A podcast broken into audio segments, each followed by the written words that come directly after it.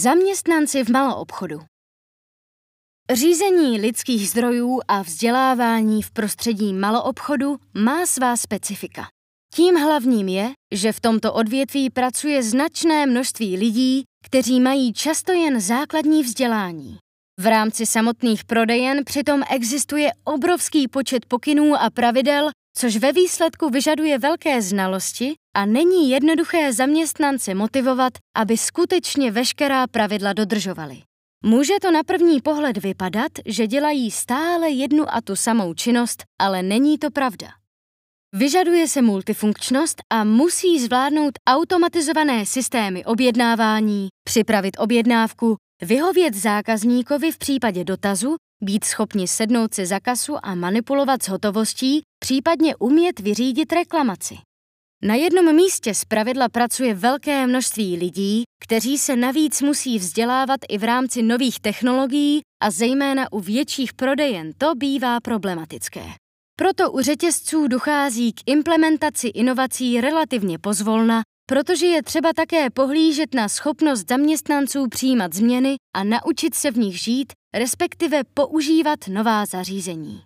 Klíčovou rolí je v těchto případech manažer prodejny. U menších obchodů, kde pracuje hrstka lidí, kteří k sobě mají blízký vztah a dokážou se rychle domluvit, je situace pochopitelně jiná.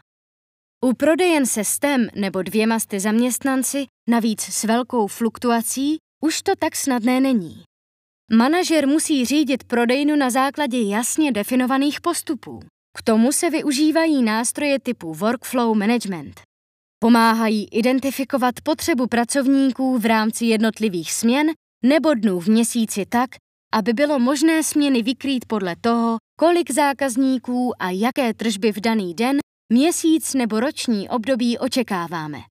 Tyto sofistikované nástroje pomáhají manažerům optimalizovat počet zaměstnanců na prodejně tak, aby byli na místě v momentě, kdy to zákazník očekává.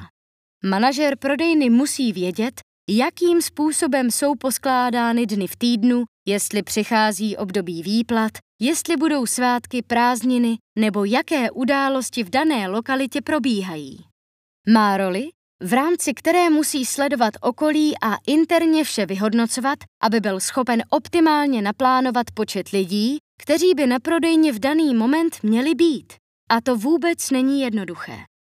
Proto čím víc dat z historie a minulých výkyvů má k dispozici, tím lépe lze následně plánovat a současně minimalizovat riziko chyby.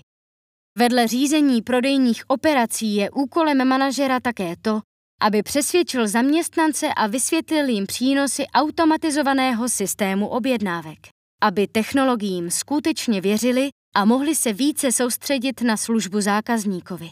Rozsah jeho odpovědností a toho, co vše musí realizovat, je skutečně široký. Proto, jak už jsme zmínili v minulém podcastu, by se řetězce měli snažit, aby se manažeři prodejen skutečně věnovali jen řízení prodejny a ne dalším činnostem. Ne u každého řetězce to ale platí.